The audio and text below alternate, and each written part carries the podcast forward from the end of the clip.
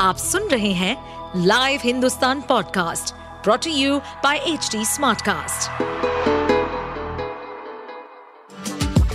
आपका स्वागत है दिल्ली एनसीआर की खबरें पॉडकास्ट में ये पॉडकास्ट आपको दिल्ली और एनसीआर की विभिन्न पार्टियों की राजनीतिक गतिविधियों, महत्वपूर्ण घटनाओं और अपराध के मामलों में गहराई तक ले जाएगा इस पॉडकास्ट में हम विश्लेषण करेंगे उन खबरों और विकास से जुड़ी सभी जानकारी और फैसलों को जिनसे देश की राजधानी और उसके लोगों पर गहरा प्रभाव पड़ता है महिला पहलवानों के यौन शोषण के मामले में शनिवार को दिल्ली पुलिस ने अदालत में अपनी दलील पेश करते हुए कहा कि बीजेपी सांसद ब्रिजभूषण शरण सिंह के खिलाफ जो साक्ष्य और सबूत मिले हैं, वह आरोप तय करने के लिए पर्याप्त हैं। दिल्ली पुलिस ने कहा कि ब्रिजभूषण सिंह को जब भी मौका मिलता था, वह महिला पहलवानों की लज्जा भंग करने की कोशिश करते थे। अतिरिक्त मुख्य मेट्रोपॉलिटन मजिस्ट्रेट हरजीत सिंह जसपाल ने महिला पहलवानों के यौन उत्पीड़न मामले में दिल्ली पुलिस की दलीलें सुनी। दिल्ली पुलिस ने बताया कि ब्रिजभूषण शरण सिंह को पता था कि वह क्या कर रहे हैं और इसलिए उन्होंने शिकायत के ज़रिए अपने कृत्य को छिपाने की कोशिश की, जिससे उनकी मंशा पता चलती है। दिल्ली पुलिस ने अदालत में आरोप पत्र पर बहस करते हुए कहा कि सवाल ये नहीं है कि पीड़ित लड़की ने कोई प्रतिक्रिया दी है या नहीं। मसला यह है कि उनके साथ गलत किया गया। दिल्ली पुलिस ने शिकायतकर्ताओं के साथ दिल्ली में डब्ल्यूएफआई के कार्यालय में हुई घटना का ज़िक्र किया और कहा कि क्षेत्राधिकार दिल्ली में ही बनता है।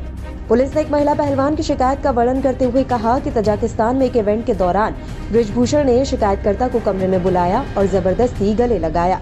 विरोध करने पर ब्रिजभूषण ने कहा कि पिता की तरह व्यवहार किया था। इससे पता चलता है कि ब्रिजभूषण को पता था कि वह क्या कर रहे हैं। इस दौरान पुलिस ने कहा कि उनसे जुड़ी कुछ घटनाएँ और शिकायतें हैं जिन्हें एफआईआर में एक साथ जोड़ दिया गया है। दिल्ली पुलिस ने यह भी तर्क दिया कि सीआरपीसी की धारा एक सौ अठासी के तहत मंजूरी की आवश्यकता नहीं है, क्योंकि कुछ घटनाएँ भारत के भीतर हुई। वहीं एसपीपी अतुल श्रीवास्तव ने अपने दलीलों के समर्थन में आरोपी की मंशा दिखाने के लिए कजाकिस्तान, मंगोलिया बेलारी और नई दिल्ली में हुई घटनाओं का हवाला दिया।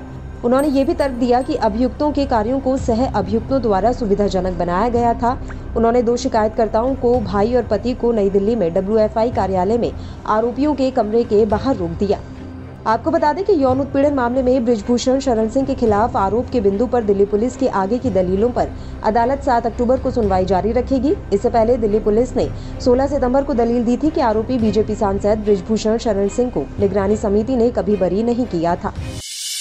आप सुन रहे थे हमारे पॉडकास्ट दिल्ली एनसीआर की खबरें। ऐसी ही अपराध जगत से जुड़ी, राजनीति और विकास जैसी खबरों के लिए हमें फॉलो कर सकते हैं। इस पॉडकास्ट पर अपडेटेड रहने के लिए हमें फॉलो करें एट एच डी हम सारे मेजर सोशल मीडिया प्लेटफॉर्म पर मौजूद हैं।